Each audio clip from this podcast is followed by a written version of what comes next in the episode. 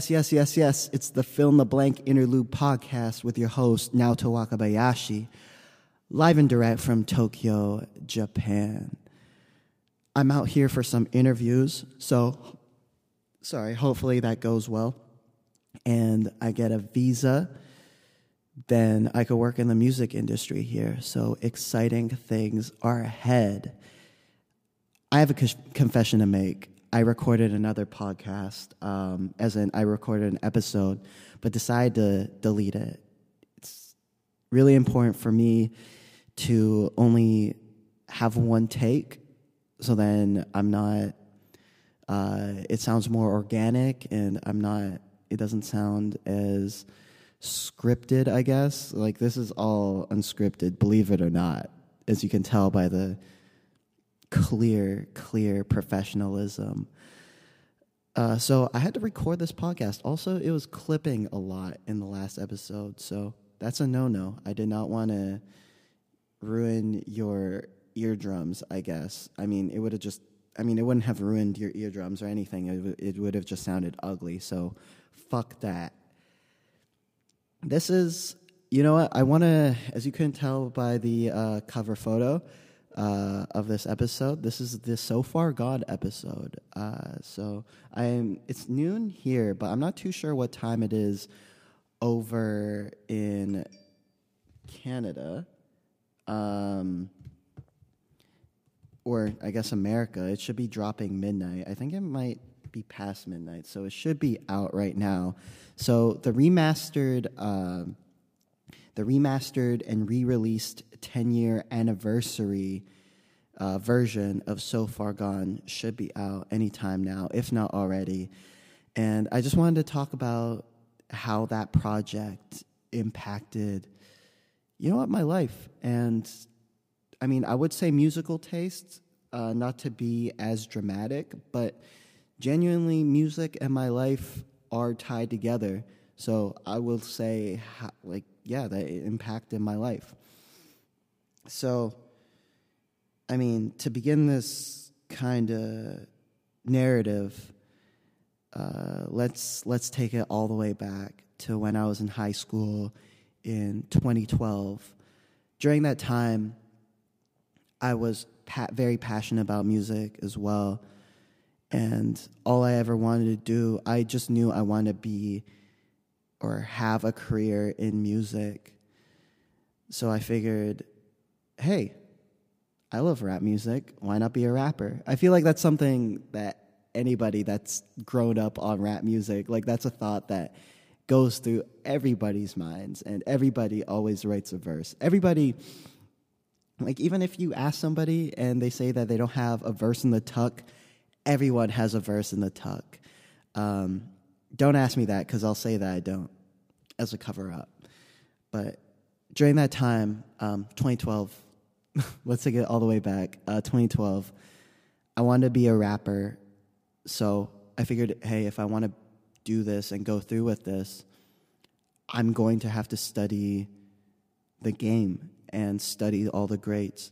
So I started off with like Nas, Jay Z, uh, Tupac, Biggie, Outkast, Tribe, uh, even Immortal Technique, um, Vinnie Paz, uh, like literally all these, all these different names. You know, like um, to tell you about myself during that time, I was for sure like that snobby and obnoxious, like real hip hop head, and as thankful as I am for that period of time have happened, it was really corny.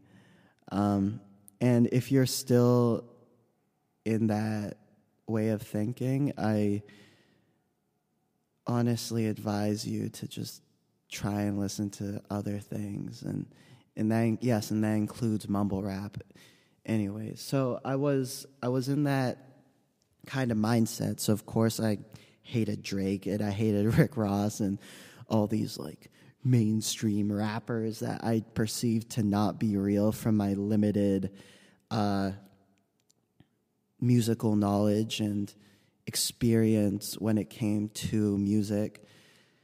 So while while studying the uh, rappers, I put Drake in that list because at I realized that as much as I didn't like Drake, he must have been doing something right.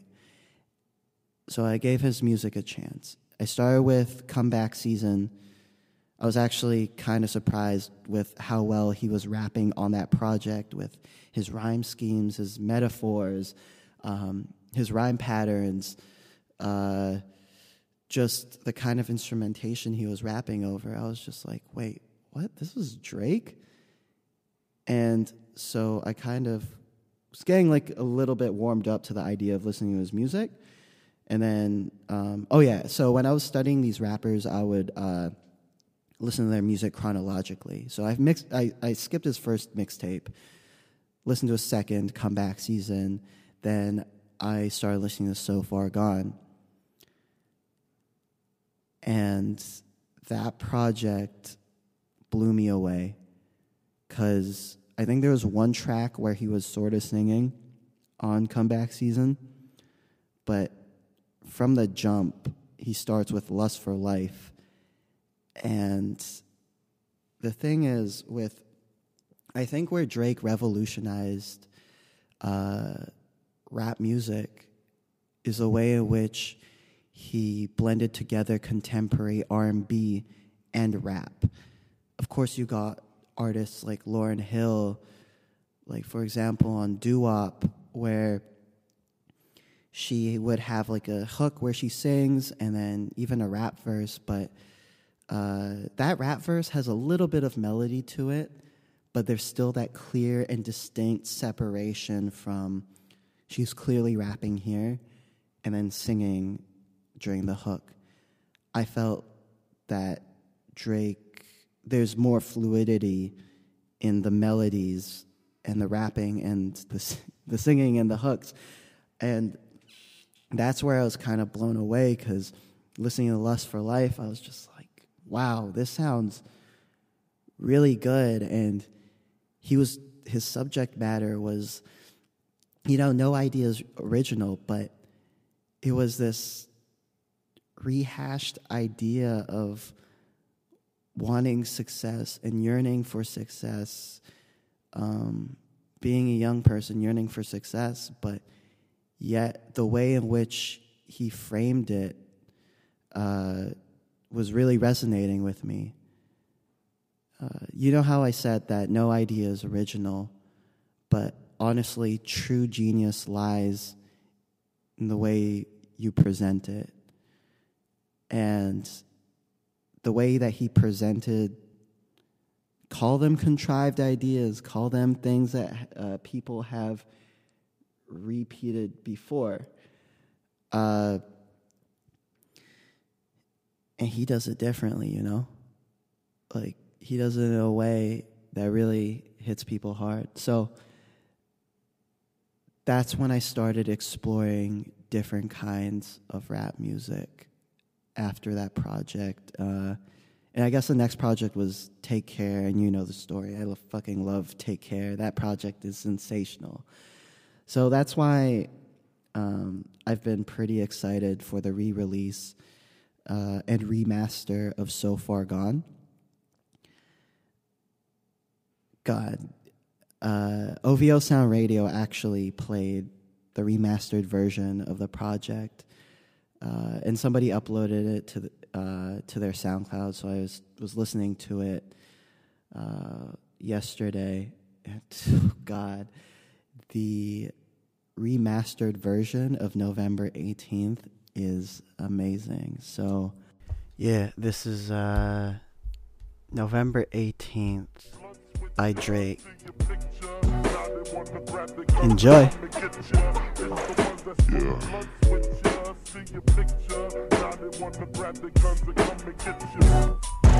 One time for the homie DJ Screw. Yeah. Already. I'm feeling throwed in this bitch. I'm so high, even when I'm coming down just met a girl, say she from the H town. I say my name is Drizzy, and ain't nobody realer. Cup inside a cup, smoking Ghostface Killah. Got these poppers going crazy. Nigga, I'm the man. I sent your girl a message, said I see you when I can. She sent me one back, but I ain't never read it. Cause pussy's only pussy, and I get it when I need it. And I'm Telling you I'm coldest when I'm down in the winter. And I be riding rims with my tires in the thinner. Airport stun, flying charters overseas. Full of Dom Perignon in the water for the D's. Don't know why it happens every time we're alone. But here we are again, and I swear I'm in my zone. So I'ma sip this drink until that motherfucker gone. Then you gon' get undressed, and we gon' get it on. I don't give you the time you deserve from me. This is something I know, I know, I know. So tonight I'll just fuck you like we're in Houston. Taking everything slow, so slow, so slow.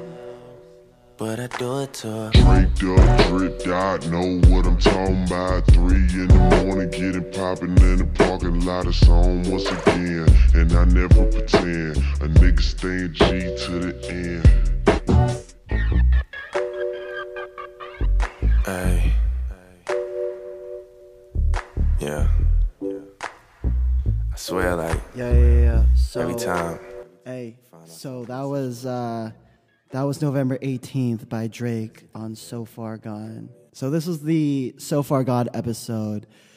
Uh, yeah, I mean, honestly, listen to that mixtape. It's probably, I would say, it's my favorite mixtape of this decade. Probably, like to me, it's my number one, like the best mixtape, hands fucking down. Um, DatPiff was an era. What you know about zip files, huh? Um, yeah, so this is a So Far Gone episode. Uh, I'm actually going to be, you know what, I didn't really get to talk about mental health and, well, actually, like what's going on in my life and what I am sort of, I, wouldn't, I don't want to say like going through, because I'm not going through shit. It's like, like at the end of the day, this podcast isn't going to be, um, replacement for therapy. It's just, I don't know. It's just in case for any of you guys. Uh, I mean, I don't have my shit together, but maybe if I like explain my like thought process and how I deal with certain things, it might help you out. Hey, I mean, let me know if it fucking doesn't. I don't give a fuck. Give me feedback though. God damn. Uh, don't be stingy with all that. Uh, actually, I'm going to be recording a podcast every day uh, while I'm in Tokyo. They're going to be like mini episodes like this. So stay tuned. I mean, thank you so much for listening. I really, really appreciate all the all the listens and the support. Like it's it's actually it baffles my mind that uh, people legitimately want to hear what I have to say. So I thank you for that. And just know, um, you know, I'm gonna I'm gonna say something that Killer Mike said uh, during the Breakfast Club, or no, actually no, it's a different interview. So what Killer Mike said is that we tend to see divinity in anything that doesn't look like us. Just know that you are God. Uh, I don't want to make it sound like I'm trying to sell you like a get rich quick scheme or like a master uh, mastermind program because I'm really not. I don't have shit to sell. But I just want to say that you are amazing and you're going to do great things if you set your mind to it and if you work hard. I truly, truly believe that. Uh, blanket statement, yes, but I look at anybody and I think that's the case. So you fucking got this. And, you know, just uh, be kind with yourself. Don't be too overtly critical. You got this. All right. So Naoto Wakabayashi. I'm signing out. You're.